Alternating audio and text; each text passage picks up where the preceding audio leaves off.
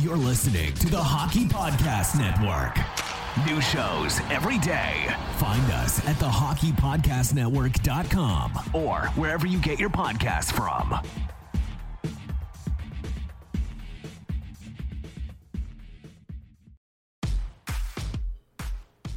The first Sunday of the NFL season is here, and the excitement continues with DraftKings Sportsbook, an official sports betting partner of the NFL.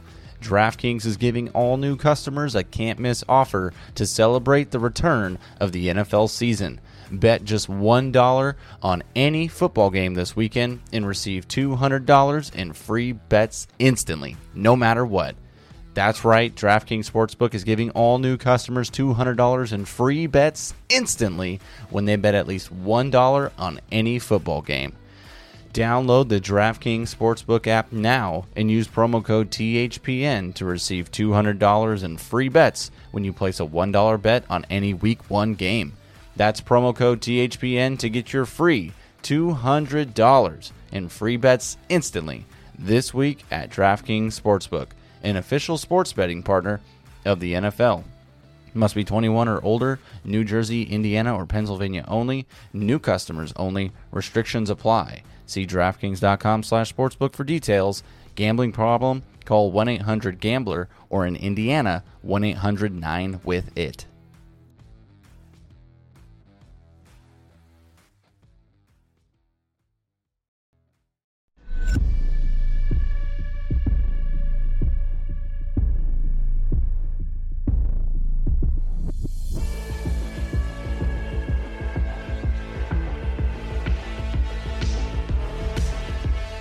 Hello and welcome to the San Jose Hockey Now podcast, your trusted source for all things San Jose Sharks on the Hockey Podcast Network.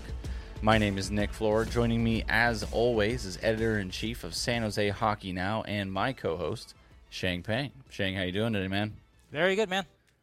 Yeah, we got a lot of uh, a lot of Sharks news is actually coming out. I feel sorry for the other boring teams out there that don't have all the fun stuff to talk about. But we actually have some content we can bring to you pretty much week in and week out now. So uh, Yeah, that's right. Yeah, that's why I didn't want to ask how you're doing because uh, we have too much news to cover that we just got to get to it.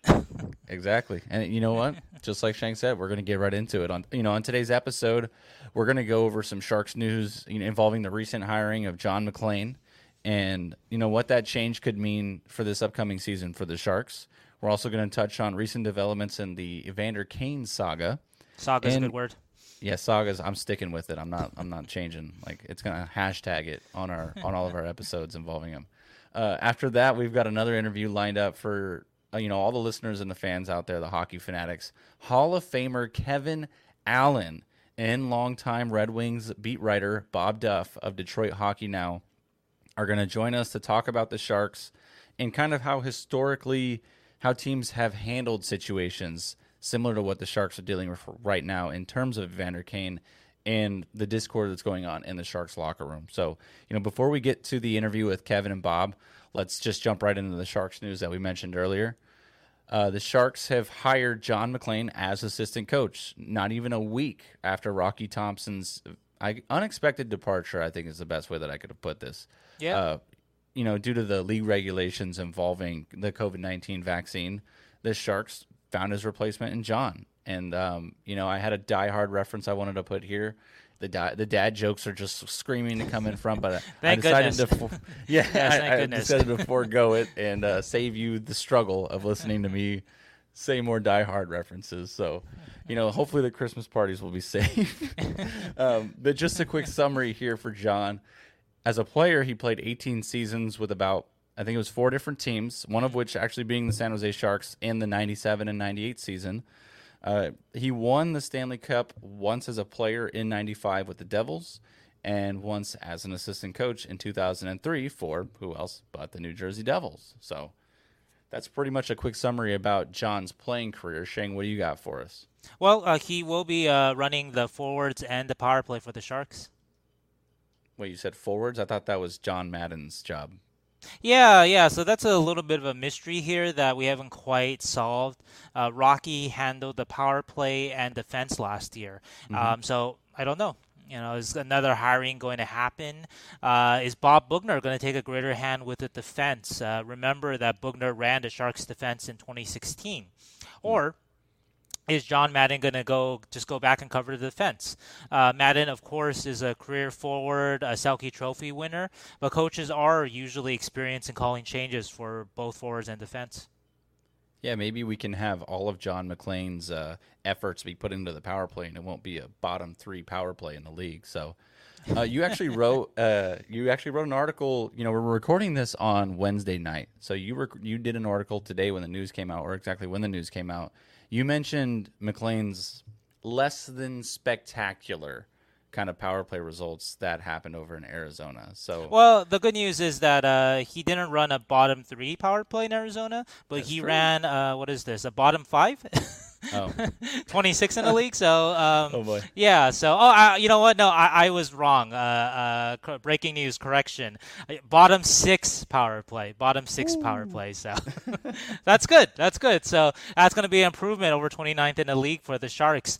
Um, but one correction, correction I do have to make in, in my article, uh, in in my research, and I'm not sure if this is out there publicly because the public information is uh, where I saw that MacLean uh, ran the Char- I'm sorry, the Arizona power play 2017-18 and 2018-19. Actually, he only ran a power play in 2018-19 not mm. both years. Uh, not that it matters yeah. in terms of results because the Coyotes power play finished 26th in both years, but it is worth mentioning in terms of when we're looking deeper at it. And also, too, it is important to mention that you know, it's not fair to hold MacLean uh, uh, responsible for the entirety of the Coyotes' power play struggles. You know, he clearly lacked talent, uh, fading Oliver Ekman-Larsson, just for example, and yeah. that was reflected in the results. Um, but of course, too, uh, MacLean isn't walking into any better situation than you know in San Jose. Like you mentioned last year, uh, the power play died hard at 29th in the league. oh God. I thought that I was on. I thought I was on Die Hard watch. You come in left field with that. Jeez. Oh man. Well, anyway, yeah, I'm going to dig more into uh, MacLean and the power play uh, later this week on the San Jose Hockey Now. Yeah. So everyone, uh, if you aren't subscribed to San Jose Hockey Now, make sure you go over there and subscribe. Um, but you will be, he's like just Sheng just said, he's going to be coming out with that article when he does his little deep dive into MacLean's kind of impact on the Sharks. So make sure you guys are all looking into that. Again, as of right now, there's not much information we can really work with, but that's all we have for you in, you know, on that front. In other news, surprise, surprise, news at 11, there's more Evander Kane news coming in. Uh, basically, there were reports coming out today Again, we're recording this on Wednesday. There are reports coming out that the investigation involving Evander Kane's uh, alleged gambling on Sharks game uh, came to a stall, and uh, there, there's just so many implications that involve that because I think whether or not he's going to be in this league completely depends on the, the you know that end all be all of the investigation. Right. So there's plenty of implications that are kind of being put, I don't want to say on hold, but that are being stalled out because of that investigation being stalled out. There was a number of reports that are saying that there wasn't any sort of, what, what's the word I'm looking for? There were no major fluctuations in betting lines or, or betting sure. habituations on the Sharks this year or this, this last season. So um, we're still waiting on more news to come out with that. Um, but Sheng, you had something else that you actually wanted to talk about. Yeah, yeah, and it's something that uh, we're going to touch on uh, in today's uh, interview with Kevin and Bob. And the question is, what is Evander Kane's path back to the Sharks? Yeah, because I mean, if you think about it, let's get real, right?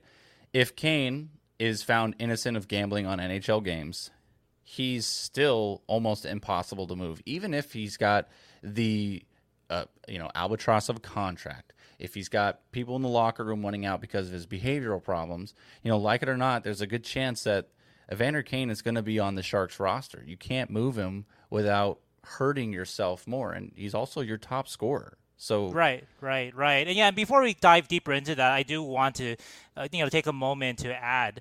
You know, we haven't forgotten the other stuff around Evander. You know, uh, yeah. in reality, you know, it's not as simple as did he gamble on NHL games or not. Yes. You know, there's getting the Sharks sued uh, during his still ongoing bankruptcy proceedings uh, this year. Uh, there's a troubling history with women. Uh, there were mm-hmm. separate sexual assault and sexual harassment investigations in Buffalo when he played there. Uh, yes. But for the purposes of this podcast, you know, the the question whether or not Evander Kane can play in the NHL this year it is simply, you know, did he bet on NHL games or not? Just for that question. Yeah, and that's that. It seems to be that's what the uh, the NHL is kind of focusing on right now. So that's what we're going to focus on as well. And you know, for the purposes of our discussion here, we're going to assume no. We're going right, to assume that right. he did not bet on NHL games. Right, so. and then, so then that makes me think then, you know, in terms of Evander coming back to the San Jose Sharks locker room, you know, how irreparable are the issues in the room? Yeah, it's funny you say the word irreparable because the Athletic used the word irreparable, reporting that Kane flaunted team rules. He was late for practices and games. He he didn't adhere to the dress code, and you know we had a uh, Winnipeg had issues with that. You know, I believe Dustin right. Byfuglien, the old tracksuit incident. You know, uh, poor practice habits. Uh, the team complained to Doug Wilson about all that and then some at the end of the season during their exit interviews. And you know, add on top of that, the cherry on top, Kane almost got into a fight with you know former coach now Rocky Thompson. So, you know what? Where does any of this sound irreparable to you? Right, Sheng? right, right. And that's then that's my question too. Um, you know, it, it, feels to me that we're missing sort of that uh, silver bullet here Mm-hmm. You know, if if you were, you know, Evander Kane and you were late to games practices last year, well, be on time this year. If you practiced lazy last year, practice hard this year. You know, a near fight with a coach. You know, on the surface, these things don't seem irreparable. You know, yeah. things can get heated in the locker room when you're losing. Players and coaches don't always get along, and they can still win. And so, yeah, I, I, I, you know, based on what we have out there right now, um, either it just it just feels like it just feels like uh, we're we're missing something maybe. Yeah, like you said, that silver bullet. And we actually talk a little bit with Kevin and Bob in the interview about multiple cases of teammates or players and coaches not getting along, right. but you know, putting their their differences aside and going out and winning. And um, you know, one example that was brought up, and then I don't want to spoil it, was the 2004 Tampa Bay Lightning. So, mm-hmm. my question is: Is there something more coming out about Kane? You know, the way things that have been going this summer, it wouldn't really be that surprising at no, all. not at all. or you know, is, is that it? Is it just the the locker room personality that he seems to carry around with him? So yeah, yeah, you know, I, I understand that it's not ideal to keep him, um, but considering the obstacles for moving Evander Kane, if that's all that's happened in the locker room, everything that we've mentioned, and again, you know, more stuff can be coming out, but if that's all that's happened, then again, consider the obstacles. The best possible solution for the Sharks may be to reintegrate him into the room. Yeah, you know, let's uh, take all the boys out to Top Golf and let's have a team building event. You know, maybe go bowling, do some laser tag, settle yeah. it out. but, you know, integrating reintegrating him into the locker room, but with a harder line this time, with a little bit more higher expectation. You know, maybe the first time he's late, scratch him. And, and we mentioned it before. If he's late again, put him on put him on waivers. No one's going right. to pick him up. Right, if exactly. if they pick him up, they're helping you out. if because if you're if you have to pay to trade him, if you can give them away for free, it's a godsend in that sense. We talked about it um, with Martin Jones a long time ago in one of our interviews. It's impossible to move Martin Jones's contract. So if you put him on waivers and someone grabs him, they're doing you a favor. So right, right, right, and you don't have to send him to the minors too. You waive him, no one picks him up. He just stays at home, you know. Yep. And so yeah, so I I think you know when we're looking at everything here, you know, focus, you know, a lot on the ice and his productivity on it. You know, it is probably best for the Sharks if they want to win games to give him another chance in the room to not be late anymore, to get with the program in, in certain areas, but would be a dress code or um, what he's supposed to be doing on the ice. Yeah, he was the Sharks' leading scorer for a reason, and you know it's it's worth noting too that there there haven't really been any reported issues about Kane in the Sharks locker room prior to last year.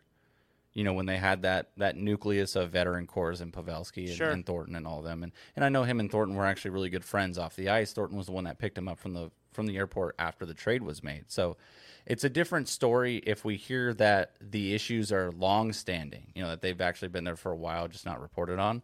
But if they're not, what choice do the Sharks really have but to give Kane another shot this year?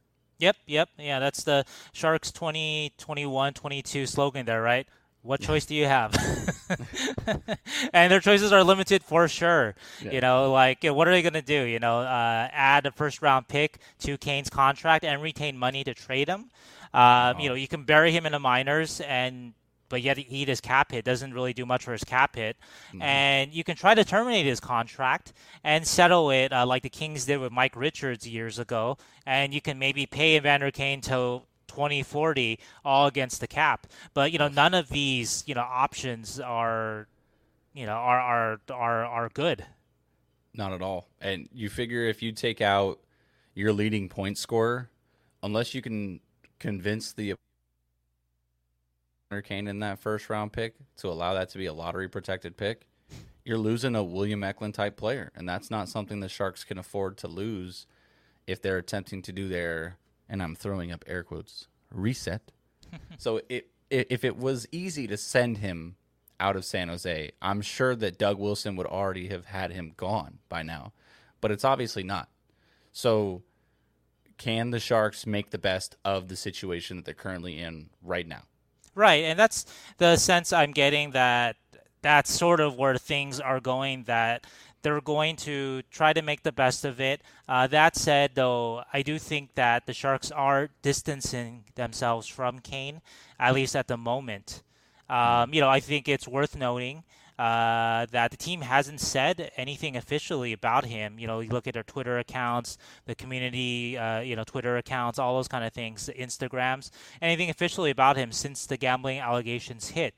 And until uh, Marc-Edouard Vlasic and Tommy Hertl uh, talked to their local language media recently, there was nothing supportive said about Kane online from any of his Sharks teammates. You know, the only yeah. word of public support was from an ex teammate in Buffalo, Robin Leonard.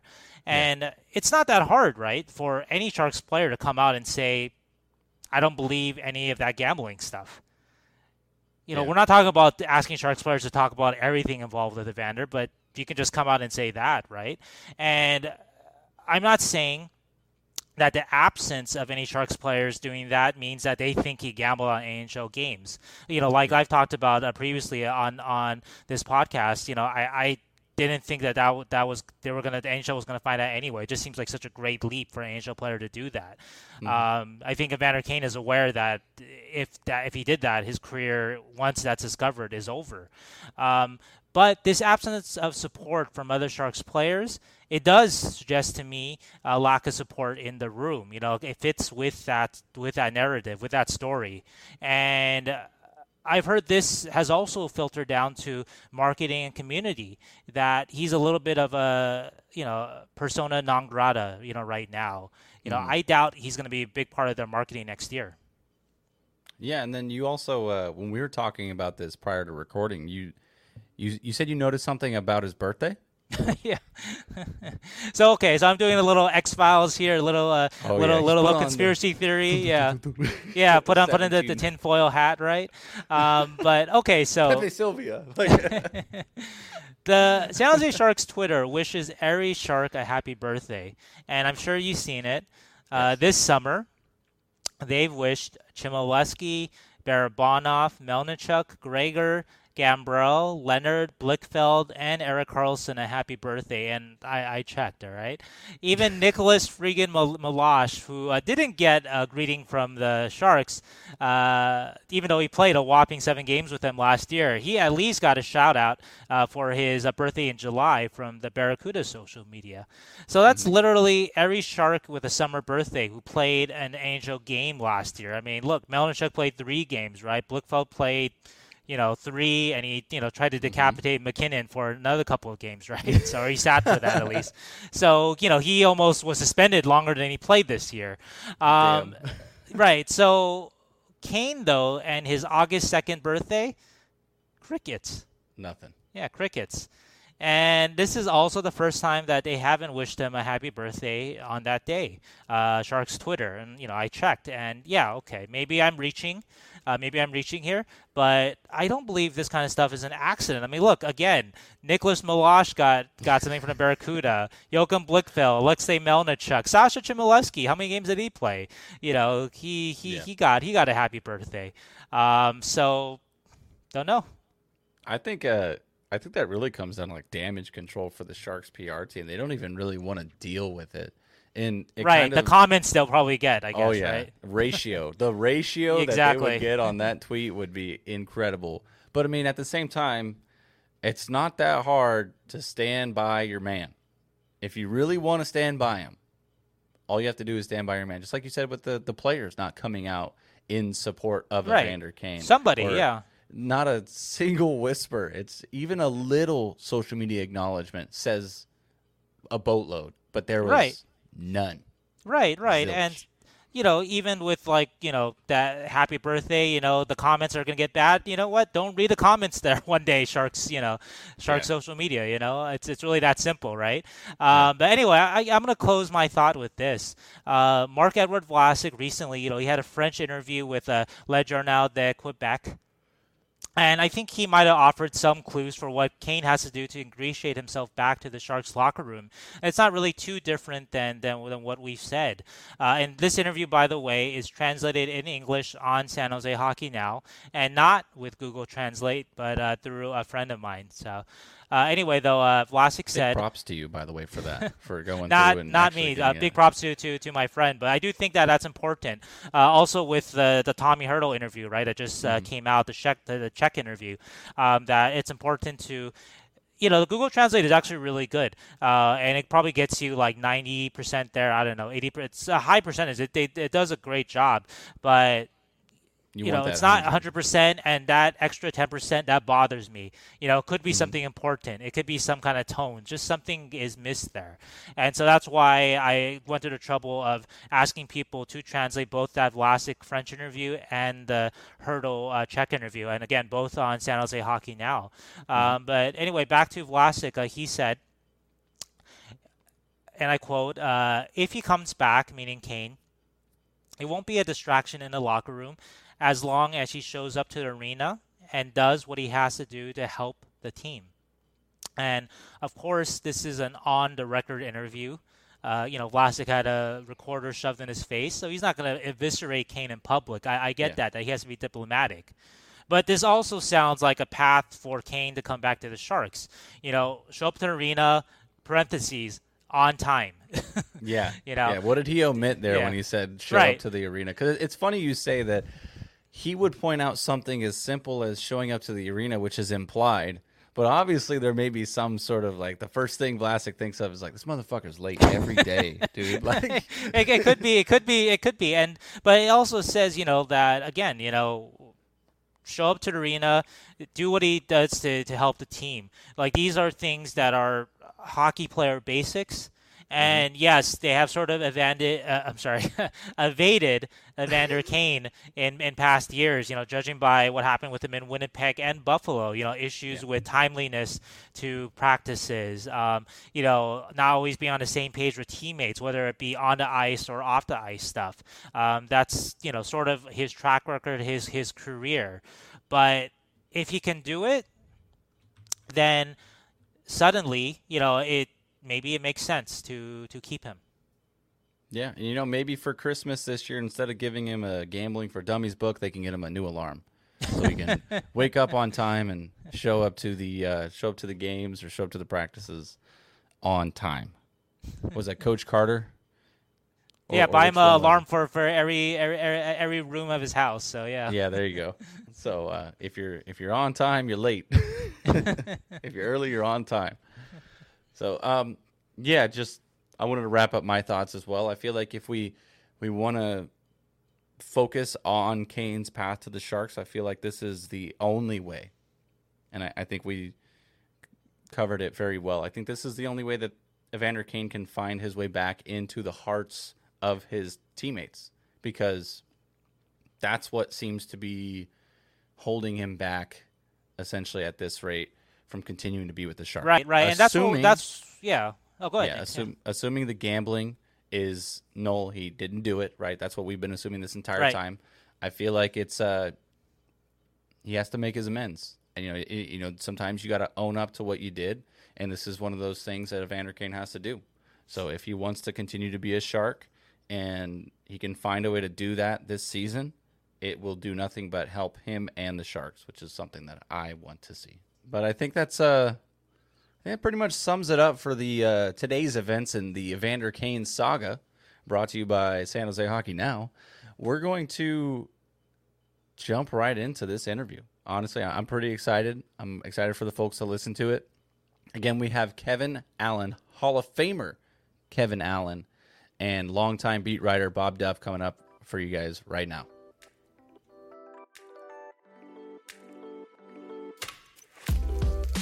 Joining us today on the San Jose Hockey Now podcast are two of the most respected journalists in the hockey world. Kevin Allen is a Hockey Hall of Fame inductee who spent 34 years as the national hockey beat writer for USA Today. Kevin is as connected as anybody out there. He's the one who broke the news of Mario Lemieux coming out of retirement. Bob Duff has been covering the Detroit Red Wings for publishers such as the Windsor Star, as well as the hockey news since 1988. That's before I was born, Bob. He is the authoritative Red Wings voice, so much so that he's the author of the official team authorized history of the Detroit Red Wings, History of Hockeytown. And now both are bringing their 70 plus years of hockey journalism experience to San Jose Hockey Now's sister site, Detroit Hockey Now.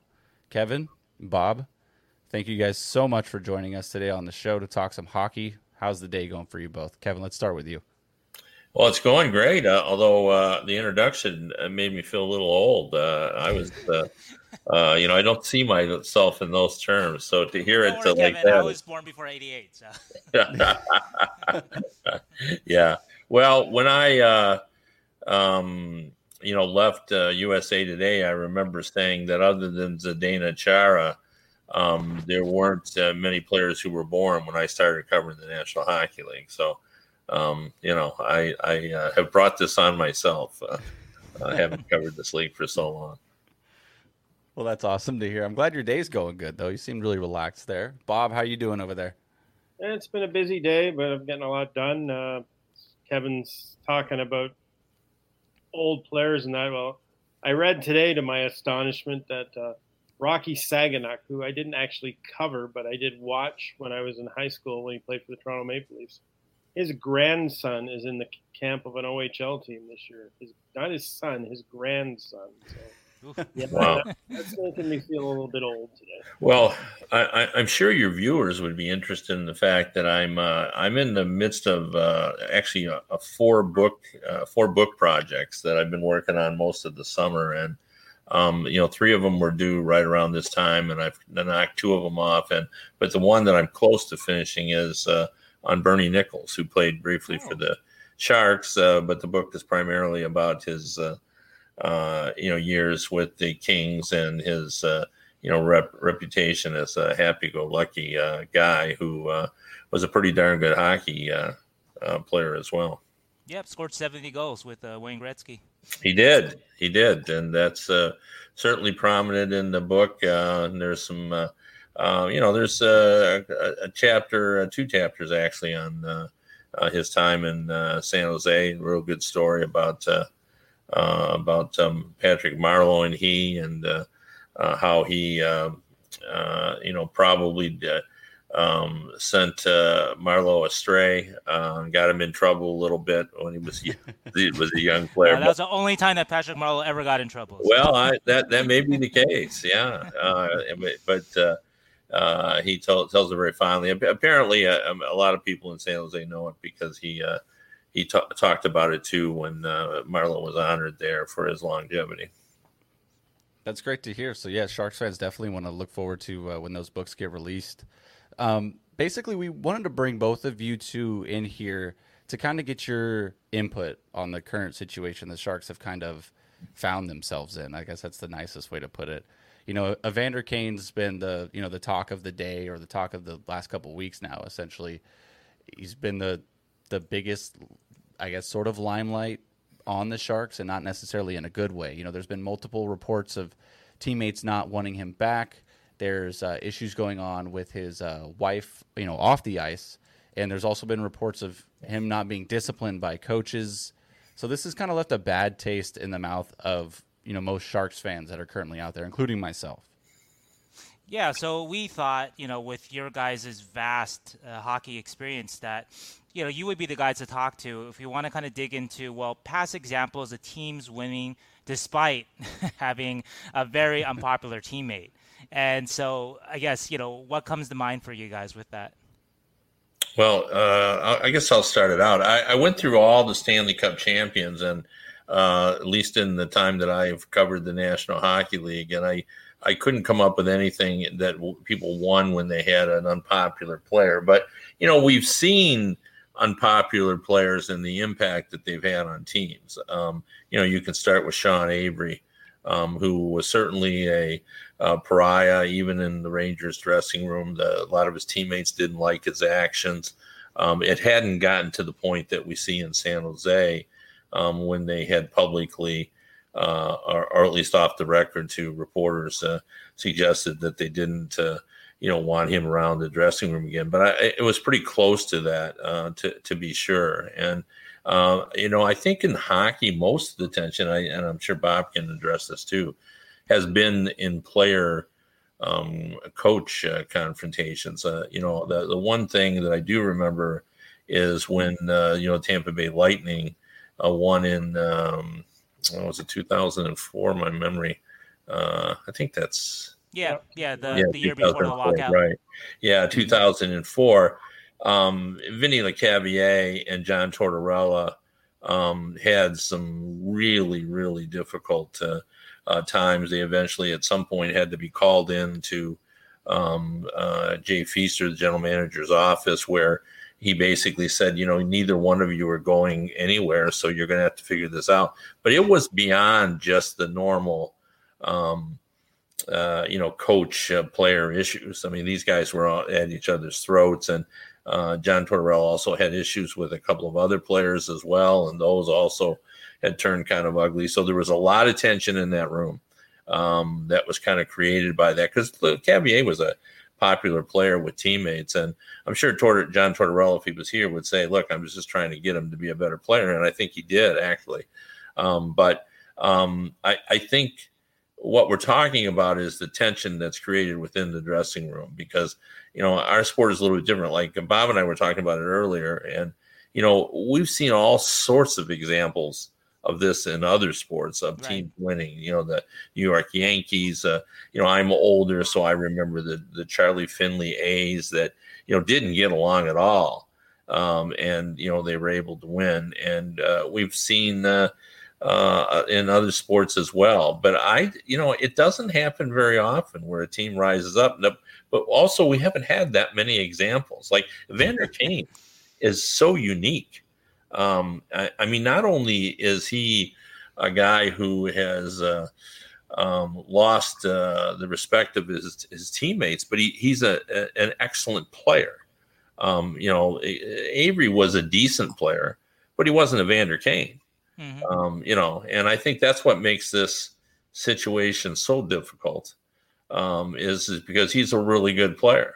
So if you're asking to remove this guy, that sends a signal that uh, this guy really uh, must be a guy that uh, is causing a, a, lot of problems. Yeah, I think to me, the most famous episode did involve a Stanley Cup champion, and it was not players it was a player and a coach, and it was 1971. Montreal mm-hmm. was playing Chicago in the finals, and in I believe it was Game Five. Montreal was losing in Chicago, and Al McNeil, who'd come in in mid-season from Montreal's farm club to take over as the coach, had a had benched Henri Richard, who was, you know, after Jean Beliveau, the most revered player on that team. And Richard went, you know, the media, obviously, there's always that English French undertone in Montreal, and the French media immediately made it a French English issue. And Richard willingly joined into the, the festivities, and it created quite a controversy in Montreal. And uh, yet, they were able to still win the cup. And not only did they win the cup in Game Seven, the, they were down two nothing to uh, Chicago in Game Seven. Jacques Lemaire scored a fluky goal from outside the blue line to get them on the board. Henri Richard tied it and then scored the cup winner. And when the next season came around, McNeil was gone and Henri Richard was still there, and Scotty Bowman was their new coach. So that was certainly an incident where the players took the teammate side against the coach, and the coach got pushed out. But yet, even though there was that friction in the room, Richard still swallowed his pride and went out and helped them win the Stanley Cup. And so, you know, that to me is the most famous example of where there was unrest in the room, and yet the team still overcame it to win it all. Right, and yeah, in terms of just the coach uh, being unpopular or the coach and the player not getting along. You know, we also have the, you know, Mike Keenan, right, was famous for not getting along with, with his guys too in a lot of uh, different cities, but still uh, winning. Um, but as, as you mentioned, though, there's not so many examples then of a player versus player kind of uh, sort of uh, uh, issue, and te- uh, the team still overcoming it. You did mention one though, Kevin, in terms of uh, Sean Avery, right? And the Rangers were still a winning team with with Sean Avery. Yeah, they, they, they were for sure, and um, you know he hadn't. Um, um, alienated everybody in the dressing room. For example, he was friends with uh, King Henrik, Mm. Um, and uh, I think they actually had a business. In fact, I'm pretty positive that they actually had a business deal together as well. I, you know, they did get along, and they didn't like his antics. I, I, I got another, and, and the comparison is not very good, um, but it, it, it, could have gone bad. And I hmm. would suggest Brad Marchand. Um, now, the difference is he was very well liked, even in the middle of their um, their problems with him. But teammates didn't like his antics. Um, and, you know, like it, it could have gone bad. Um, I, you know, there's really no comparison, though, between Marchand and Evander Kane just in terms of their personalities because he is pretty popular within the room. But when you have a player and, um, you know, with the licking and the, uh, you know the issues that he has and the way he he tries to distract opponents. It, it had reached the point where there were several teammates on the Bruins, including a lot of respected guys who mm-hmm. um, had to talk to him, and it did create a little bit of tension um, as they you know had to sort that out. Um, but you know it didn't. Uh, first of all, it didn't last very long um, because he you know he seems to be a little bit of a different guy now. Um, and he's, uh, but you know, the, the one similarity is, you know, he's a very good player. So mm-hmm. they had to be careful with how that, um, you know, you handle that and all that. But in, in, in San Jose, I don't think they care what how good a player he is. I, I think they just find uh, it all distasteful. Right. Well, so, that... sorry, go ahead, Sheng. Oh, sorry. Yeah, I was going to say that. So, you know, we're talking about a situation then in your guys' view where uh, you know, Kane doesn't get along with the coach, so that's that, or at least there's problem. I won't, I won't go that far to say he doesn't get along, but there are problems there. Um, but also too, there are problems with other players too, and so this is just the scenario that is not very common in hockey, and so the Sharks are kind of in some trouble here, maybe. Well, I, I would say they are, but you know, I think the the the difficulty they have goes beyond. Uh, you know, Evander Kane. You know, I, if you start to weigh their problems, is it sure. you know their long term contracts or is it Evander Kane was the bigger problem? Um, I think they're both problematic um, for this team and trying to be, you know, successful. Um, you know, they're paying a lot of money to other guys uh, who you know aren't performing up to their uh, you know contracts. So um, that's that's an issue. But I, I, I do think they have to deal with this Evander Kane thing before they even you know move forward. You you know you can't have a, a guy like that that everyone um, you know just doesn't want to have around anymore. Doesn't want him bringing his issues into the dressing room. You got to deal with that before you deal with anything else. Mm. Yeah, kind of going way. Sorry, ahead, if we go way, way back in NHL history, there's a a great example that is kind of similar to this. Back when the Ottawa Senators were the best team in the NHL at pretty much the start of the league in the early right. 20s. They're, we're not talking about Alexander Daigle here, right? No, we're not going. They're defense, top defense pairing, and back in those days, you basically stayed on the ice till you retired and came yeah. off. So Sprague Cleghorn and Eddie Gerard were the defensive pairing for Ottawa, and they were far and away the best defense pairing in the NHL. And they couldn't have been more different as people. Like Eddie Gerard was probably, if not the most respected player in the NHL, in the top two or three. He was a mm-hmm. gentleman. He was just, he went on to a long coaching career. He was the opposing coach that the famous Lester Patrick came in to play goal game in the Stanley Cup final. Eddie Gerard was the coach of the Montreal Maroons in that game. But he despised Sprague Cleghorn. Sprague Cleghorn was a drinker. He was a womanizer. I'll tell you this story. This will sum up what kind of character Sprague Cleghorn was. His first year in Ottawa, he showed up with a woman who he introduced to everyone as Mrs. Cleghorn. They were living together, and uh, as far as everybody knew on the team, that was his wife. Well, mid-season, the real Mrs. Cleghorn showed up from to come surprise her husband, and why was she surprised to find out there was another woman claiming to be Mrs. Cleghorn, who, as it turned out, was not Mrs. Cleghorn. So that was kind of gives you a window into what Sprague Cleghorn was like. He actually coached in the NHL, and they had to fire him because he was sneaking women into the hotel and onto the train and that. So the coach is doing it. How do you tell the players not to do it? But anyway, they despised each other so much that they didn't even speak, other than on the ice when they had to for the game. They never spoke to each other. They never spent any time. Famously, and they met at an event. I believe it might have been the Hockey Hall of Fame in the 50s because they were both enshrined in the Hall of Fame. And Cleghorn finally came over to Eddie Gerard and said, "You know, this is silly, Eddie. We should put a stop to this." And they actually talked to each other. It was the first time in almost 50 years that they spoke to each other. And Yet they on the ice, they were the absolutely the best defensive pair in the NHL. They were both, you know, if there'd have been All Star teams in those days, they, they would have been All Star and Norris Trophy contenders had there been a Norris Trophy. But yet, couldn't stand each other. Wouldn't even be seen in the same room off the ice. Sounds like Sprague uh, Cleghorn had both a home and an away wife. Yeah. you know, So, kind of circling back to the uh, the situation the Sharks are having, it, it, seems to be based on what we've discussed so far, a, a very unique situation. It's yeah. not very replicated. We we haven't been able to see it, uh, or or any examples of it in the past. You know, you've mentioned it's mainly coach versus player. Yeah, and yeah, there were some issues with Evander Kane and Rocky Thomson allegedly almost getting into a fist fight.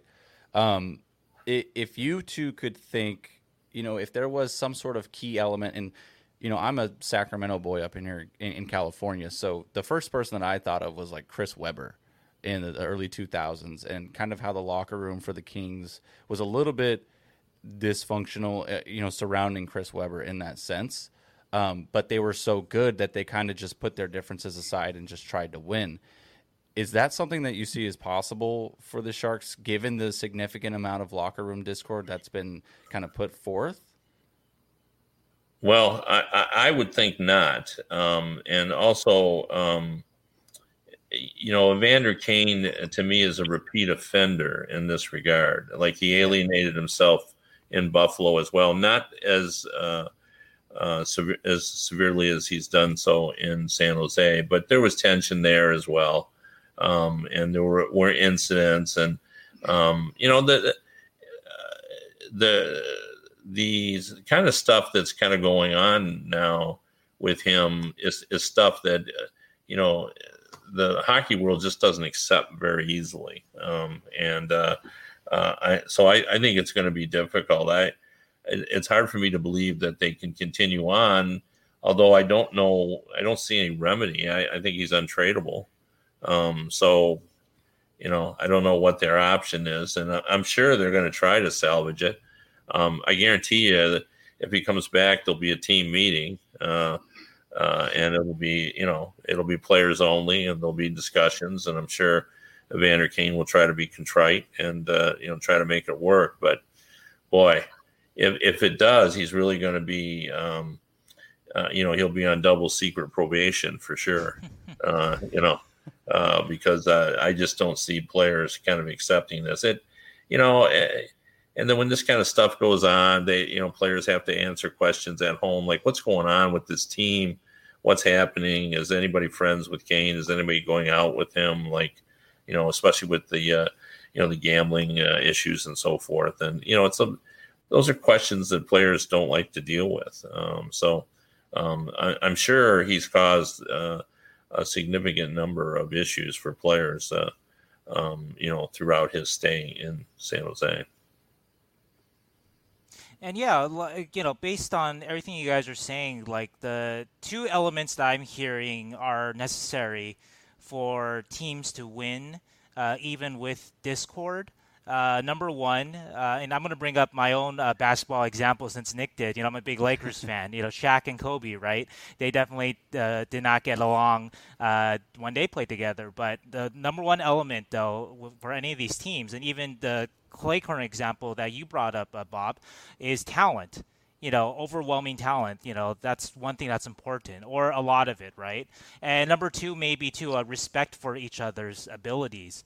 And in both cases, unfortunately, you know, with this San Jose Sharks team that um, has been disappointing on the ice for the last couple of years. So there's a question about how much talent they have, if they have the talent to overcome, you know, these kind of uh, issues. And also, too, I think there's a question of how much respect they have for a guy like Kane. You know, I, I think that in a lot of these examples, these coach player issues, Tortorella, Lecavalier, there's still a respect for each other, which I'm not so sure is here. Yeah. yeah if you take a, a Detroit example back in the, the late 80s, early 90s, when Bob Probert was having all his issues with drugs and uh, alcohol, the Wings players pretty much stood by him mm. because they knew they were a better team with Bob Probert in the lineup. Now, that's, as you say, talent is the, the ultimate decider. Right? Can he help us win? Scotty Bowman's the ideal example of that. And I'll bring up another guy who played in San Jose, Bob Errey. Hmm. Scotty loved Bob Errey, the hockey player. He brought him to Detroit to try to help them win a cup there. He won a cup with him in Pittsburgh. Bob Errey and Scotty Bowman couldn't stand each other. They didn't speak at all. They despised each other. But Scotty never cared about that kind of stuff. If you could help him win, you were in his lineup. He didn't, you know, he never was one that worried about what he thought of you as a person or what. As long as you could help him win, you were going to play for him. Yeah, but, but with Bob Probert, the difference is he's a very likable. He was a very likable guy. Right. Um, you know, it, it, you know, he did help Detroit win, and that was important to the players. And you know, he made them tougher, and he, he could actually play in addition to being able to fight. But the the number one thing with him is player, players just liked him. You know, he was just a nice guy. You know, he really was. He was a you know, kind of a big uh, teddy bear, and uh, you know, guys uh, didn't want to see him fail. Um, where I, am not sure they feel uh, that way with Evander Kane.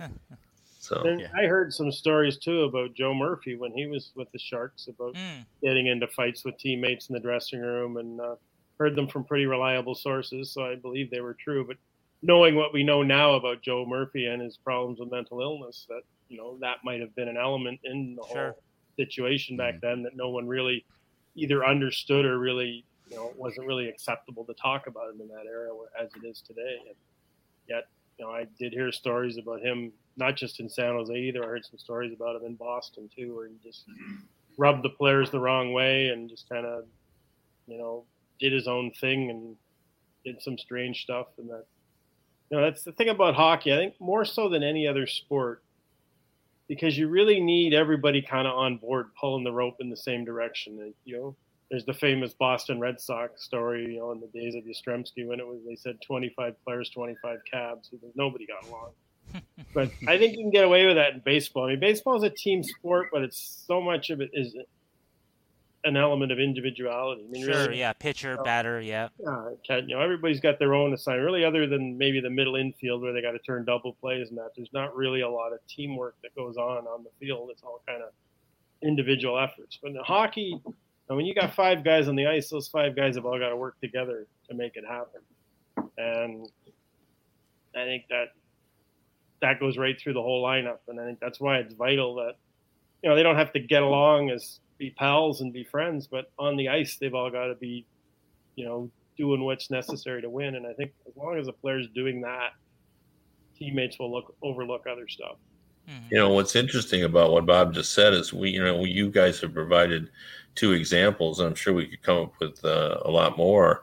That in basketball you need each other too in order to be successful. And in basketball, you know, they overcome those things to right. to make it work. Uh, you know, the, you know, maybe Kobe and Shaq don't get along, but you know, when you're trying to win a championship, you, you know, you do get along when you're you know on the hardwood. So uh, I, I, yeah, it, it's interesting that we feel in, in hockey that you, you can't do that without harmony because the, we do see it in other sports where team play is a requirement as well. So we uh, we've kind of been in a bit of an I don't want to say a, a complete echo cham- uh, chamber between Sheng and I. We we also want your guys' perspective because we've talked about what Doug Wilson has done with the Sharks the last couple of years and kind of how we feel he's a, a little on the middle of the fence with free agent acquisitions, with trades. It seems like he's selling at this point, but he's also saying one thing and doing another. So, from your guys' perspective, from as outsiders of the organization, what's your take on what Doug Wilson has done with the Sharks team over the last two years? Well, I mean, what I would say is, um, you know, it's it's kind of like you know he's just reshuffling his deck every year without addressing, you know, the main problem that they've had for a couple of years, which is, you know, what I mentioned is, you know, they have a lot of money tied up in guys who, um, you know, really aren't earning their contracts. And uh, even more importantly than that, um, you know, they don't have as much maneuverability uh, because of those, uh, you know, contracts uh, as well. And, uh, you know, I, I, I, don't see that they have any uh, real element of strength uh, when I compare them to other teams. That you know, one of the exercises that I've done for many years is I always, when I the GMs that I know, I always ask them, you know, where you know, name three teams which you would love to take over and three that you would hate to have. And I guarantee you, if I did that today, the Sharks would be, you know, in the three that uh, you know they wouldn't want to have uh, mm-hmm. just because they have so many issues and um, you know they're they're in a bad position uh, and uh, you know it's going to be difficult to dig out uh, you know they, they, can't even rebuild properly um, because of those contracts where you know if you wanted to rebuild you know you have to sort of strip it down to the chassis so um, you know I, I like i didn't you know there were no moves that doug wilson could have made this summer that was going to magically transform them you know, into a contending uh, team. I, you know, I think the departure of Martin Jones, though, you know, was significant. It's been three, it was three consecutive years where he had a save percentage under 900. Right. Uh, he seemed to have lost his mojo. It was time to move him out. I thought, you know, he should have been moved out before. Um, it was time just to say goodbye to him in one way, shape, or form. I'm actually shocked that Philadelphia, with a pretty good team, uh, um, you know, was willing to uh, give him another chance. I think he's deserving another chance, but I thought it would be with Arizona or Buffalo or you know a team that really wasn't a contender. But you know, the Flyers uh, expect to try to compete for the uh, division uh, title, so you know he's going to have to play a big role. To me, the Sharks they they've always kind of reminded me of the the early 1970s to mid 1970s New York Rangers, a team that had a great nucleus, but really by the time they got their shot to win the cup, they were probably at the end of their cycle with that group and should have broken the team up. I think the same thing happened to San Jose when they played Pittsburgh in the final. Mm-hmm. You know, they when you play in the final, you think you're close to winning it all, and most times you are. But generally, those teams are like when Pittsburgh lost the first time to Detroit. You know, their nucleus was young; it was their first shot. But when you think back to that San Jose team, you know, it was still Marleau, it was still Thornton, you know, you, then you bring in uh, Karlsson, you know, to try to like like they, they seem to think they were a piece or two away from winning the cup. And I think the reality was that was their one shot with that group. And when they didn't get it done, they should have uh, broken up the band and started over. But that's hard to do when you come that close to winning the cup. So you can understand their thinking. You know, if we go out and get Karlsson, and you know, and if you look at it historically, teams that have had two Norris Trophy winners on the blue line usually win, and the Sharks have, have broken that mold by having two Norris Trophy winners and they can't even get in the playoffs. well, they did though me, make Bob. it to the conference final that year uh, with uh, after they acquired Karlsson, but they're definitely paying the piper for that for 20 for that one appearance and also for 2016. yeah, yeah I mean the, the, them getting in the finals, eh, eh, although it was a lot of fun and they could have uh, you know won the cup. Uh, you know, I, I think it, it, it, probably hurt them more than helped them because I think it did give, as Bob said, a false sense of where they really were. Um, like the 67 Leafs, you know, they should have just blown that team up after they won the cup. They had the oldest team in the league, mm-hmm. and it was expansion draft year. They should have let all those old guys go in the expansion draft and kept their young guys. And they did the opposite. They kept the guys who just won yeah. the cup, let all these young guys leave and go become stars with other teams, and ended up you know they've been trying to get back there ever since. But you know, and uh, but you know you you could. I'm, and it's hard not to fall in love with a team that uh, either wins you the cup or almost wins you the cup because, you know, it's so rare to get there, and especially now with over 30 teams. You know, right when you get there, everybody thinks when they get there. Nashville's another good example. Right, they came the year after the Sharks. It looked like they were ready to win, and they're going in the opposite direction now too. Yeah, it didn't help that that was the first time in franchise history that they had made it that far as well. So, you know, a little bit of a too much to drink, I guess, for the Sharks to believe that they could continue to hold on to that nucleus of players and uh, make another stab at it, or a meaningful stab at it per se. Um, let's uh, let's shift a little bit away from you know specifically Sharks and, and you know specifically Vander Kane. I have to ask because when I grew up, I, I don't want to say it like that, but when I got into hockey, uh, it was not even 10, 15 years ago. Like I, my dad had introduced me to the sport, and I fell in love with it instantly. And he would always tell me these stories about the Russian Five, and how, just how amazing they were on the ice. And like you have to see it to believe it. And I just became, you know, I would look up YouTube videos, you know, because you know more modern day stuff came along I would Google search them, and I was wondering just a question for myself to both of you: What was it like covering the Russian Five? Like, how dominant do you think, let's say, Larionov or, or would would have been if they had played in the NHL in their prime, like in the '80s? Well, um, Fetisov and Larionov would have been incredibly uh, uh, dominant, uh, you know, in their prime. Um, you know, that uh, Soviet uh, group that came up together, they were pretty incredible. Um, and, uh, you know, I remember when I was younger and uh, when Russian teams started to come over, and, you know, it wasn't just their, you know, top team that was really good. Like, um, they would bring over some team with guys that all had Russian sounding names, but you had never heard of them. And, you know, they would play the same way. You know, the thing about Larionov that it was always fun. Um, and uh, I, you know, I've never seen anyone really be as good at it as he was. Some uh, NHLers have kind of tried it, but if he didn't like how it looked when he was coming over the blue line, he'd turn back and and and redo it. You know, he would just start over again, and uh, that you know, and that's the way they work. They saw it as a real uh, five man unit. Um, you know, they kind of worked all together and uh, um, they understood. They all sort of played the Russian style, which was more defensively. I mean, the the one thing, and, and Bob can speak to this as well, um, uh, maybe better than I can. You know, Russians are taught um, to you know kind of shut it down and play defensive uh, once they get a lead. And I always thought that um, you know Larionov and Fedorov in particular, even though he did have some great point seasons, like even though he came in. Uh, on the tail end of that, um, he still sort of had that in him. Like they, they don't think, you know, when Gretzky had five points, he wanted six. And when he had six, he wanted seven. And, uh, you know, I know Bernie Nicholls uh, talked to, to me about how Gretzky sort of instilled that in him as well.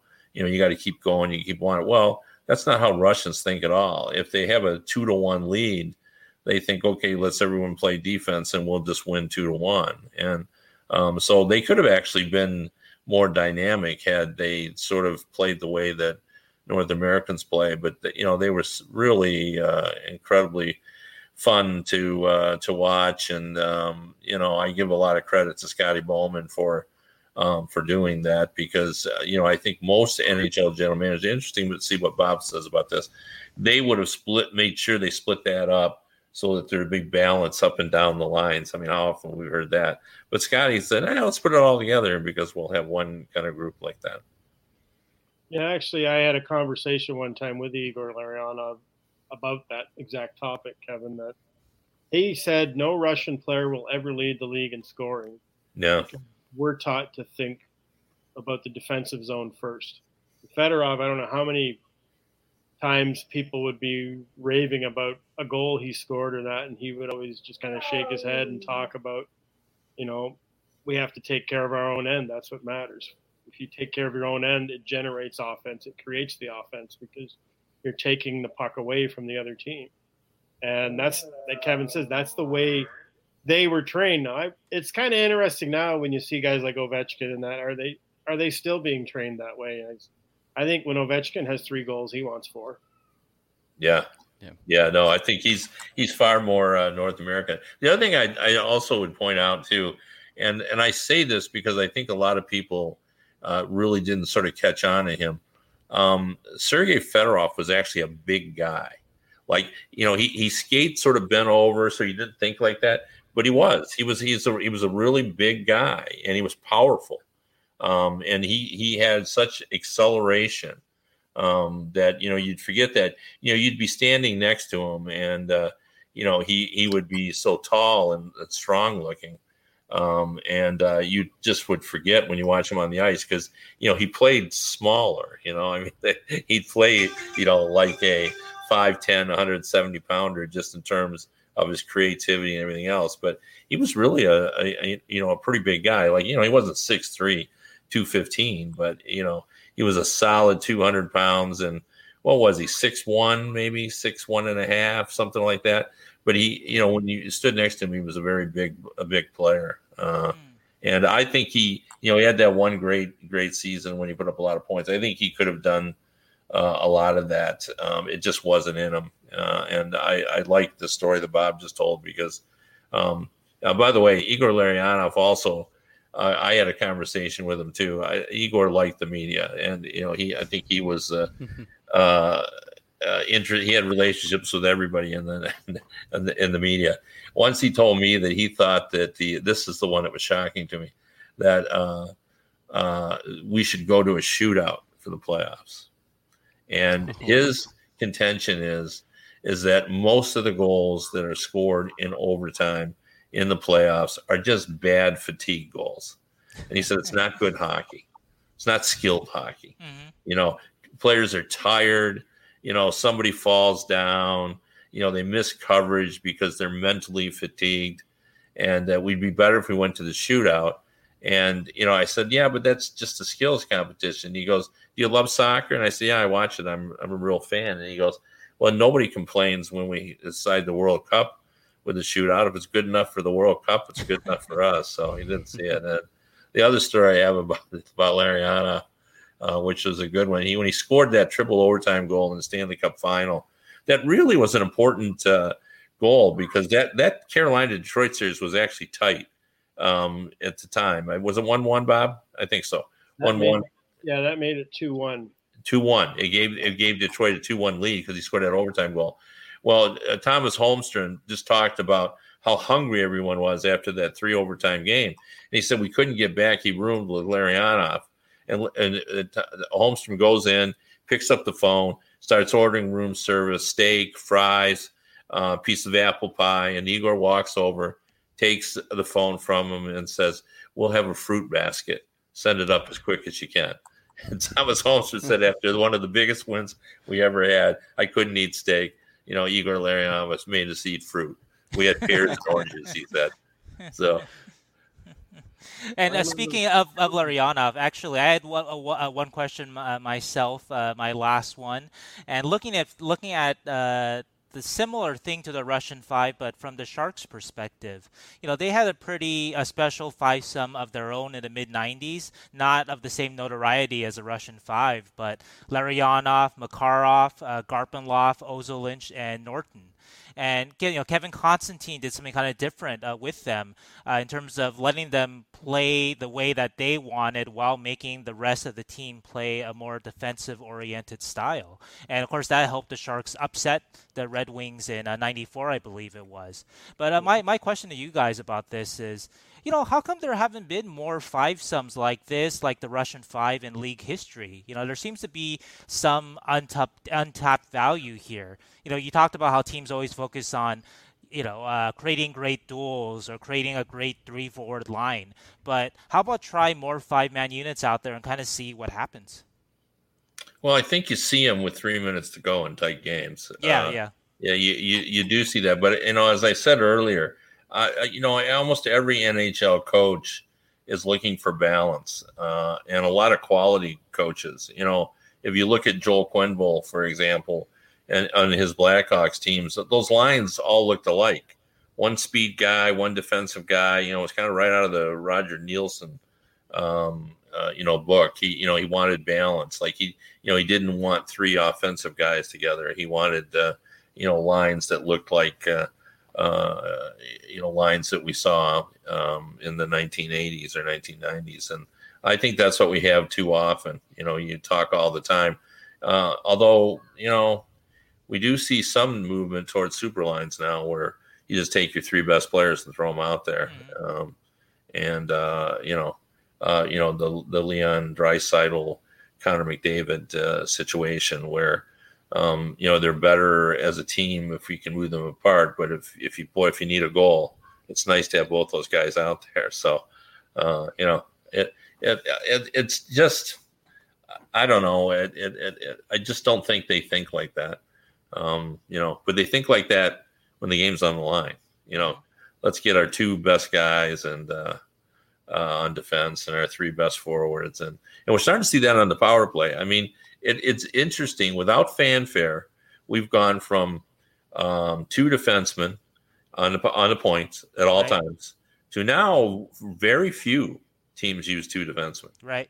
We, we have four forwards. Uh, and uh, you know, and the game evolves sometimes when you're not paying any attention to it. One, one, the one fact I always tell people that usually stuns them about the difference between when I started and when I ended.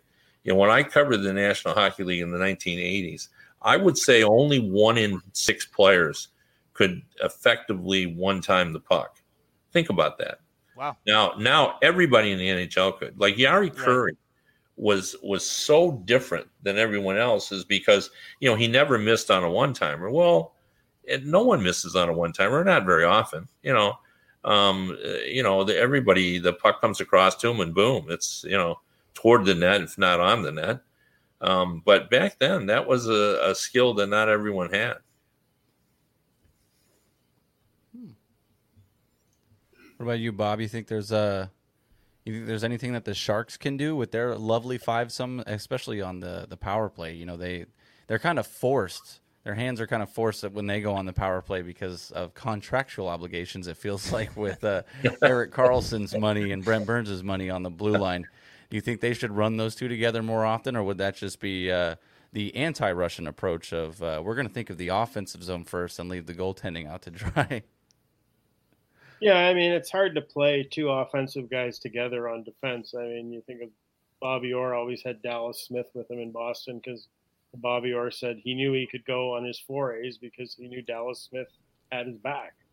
And yeah. you got to know. I remember watching a, a, Red Wings preseason game, and they had uh, two uh, prospects that were both kind of offensive minded on defense, Vili Saarijarvi and Joe Hicketts. And the next thing you know, they're both pinching. They're both down in below the, the face-off We've seen that with uh, Burns oh, and Karlsson whenever they play together. And there's nobody covering, and all of a sudden there's a three and zero oh going the other way. So you, have got to have one guy in the pairing, I think, who's thinking defense first. You know, you can't have uh, both guys going all the time because that's what you end up having is all of a sudden there's a two on zero or a three on zero going the other way. Especially yeah, just like played at today. just like Sheng said, we saw that a little bit too much last season with the Sharks. So Sharks uh, were down a lot, so yeah. uh, honestly, thank you guys so much. Uh, you know, for taking time to jump on the pod with us today to kind of give your insight on the the murky waters that are surrounding the Sharks right now, or the chummy waters, I guess, if we want to play, you know, a little play on words there. Um, well, summary, but, you know, guys, we're in big trouble. So yeah, Sharks fans.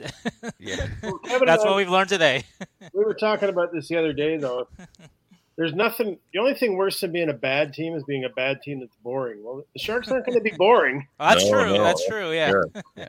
Yeah. I mean, they, they still have, uh, you know, they, uh, you know, their their Q rating is still, you know, pretty good. Like they're they're an interesting team. Uh, you know, they just, uh, you know, they don't have all the elements is is all. But you know, they, you know, they got big names. It's uh, you know, you tune in because you're thinking well, maybe I will see the Erik Karlsson of seven years ago, or six years ago, or five years ago. But mm-hmm. you know, you don't see it very often, unfortunately. And you know, Burns is still an interesting player, and uh, you know, I'm curious to see how their goaltending is going to be. Uh, I'm sure you are too.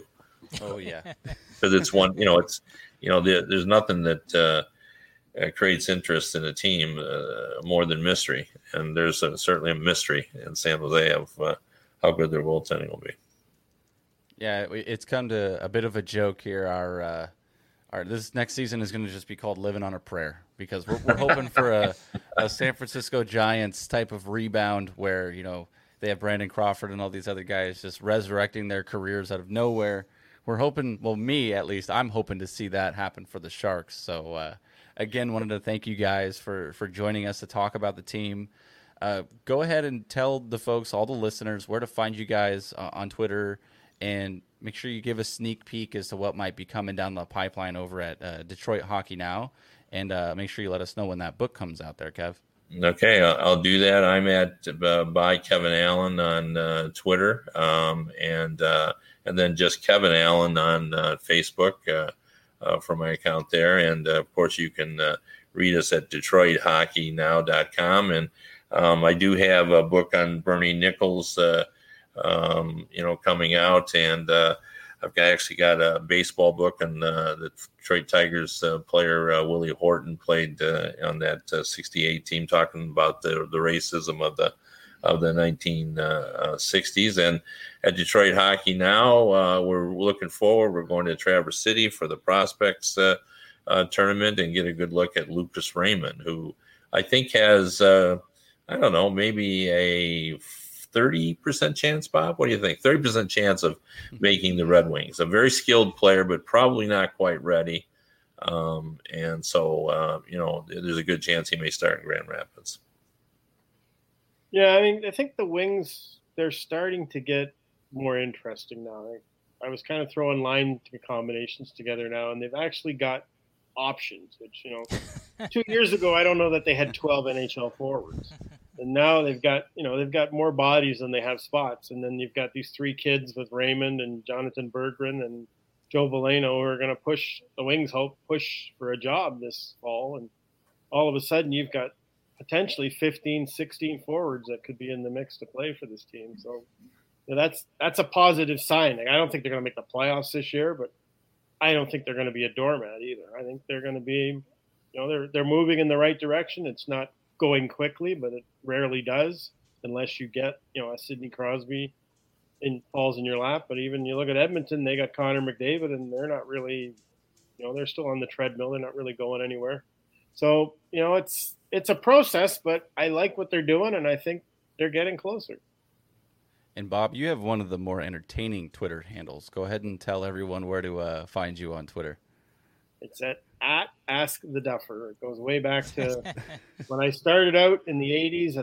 I used to have a thing I did in the hockey news where they would people could send me questions and I would answer them, and they called it Ask the Duffer. Uh, it's just kind of followed me forever, and I've kind of stuck with it and actually named my own company Ask the Duffer Inc. So I've there you go. name now. Honestly, thank you guys again for joining us. I really appreciate your time. Uh, make sure you guys both stay safe out there and uh, have a great rest of your night, okay? All right. Thanks, guys. Yeah, thank you, guys. Good night. big thank you to Kevin and Bob for taking time to sit down with us and you know talk about the Sharks and specifically about the Evander Kane situation. And you know, after talking with them, I think it really shows just how unique of a situation the Sharks have kind of found themselves in. And you know, there there may not be a clear cut answer or solution out there right now, uh, especially for Doug Wilson, you know, and the Sharks in general. Well, I think that's to do it for us here today. Just a friendly reminder that, you know, Sharks fans, preseason is inching closer and closer by the day. So fear not, Sharks fans, because hockey is returning to us soon. And like Kevin said in the interview, we may not be all that great this year, but at least we won't be boring. So, really quickly before we close things out, make sure you give us a follow on Twitter at SJ Hockey Now Pod and you can follow the network at HockeyPodNet. You can follow myself on Twitter at NickFlohr underscore. Sheng, where can the folks find you? Sheng underscore Peng. And thank you again, guys, for listening. Until next time, this is Nick Flohr signing off, asking you all to take care of yourselves, stay safe, and stay hydrated.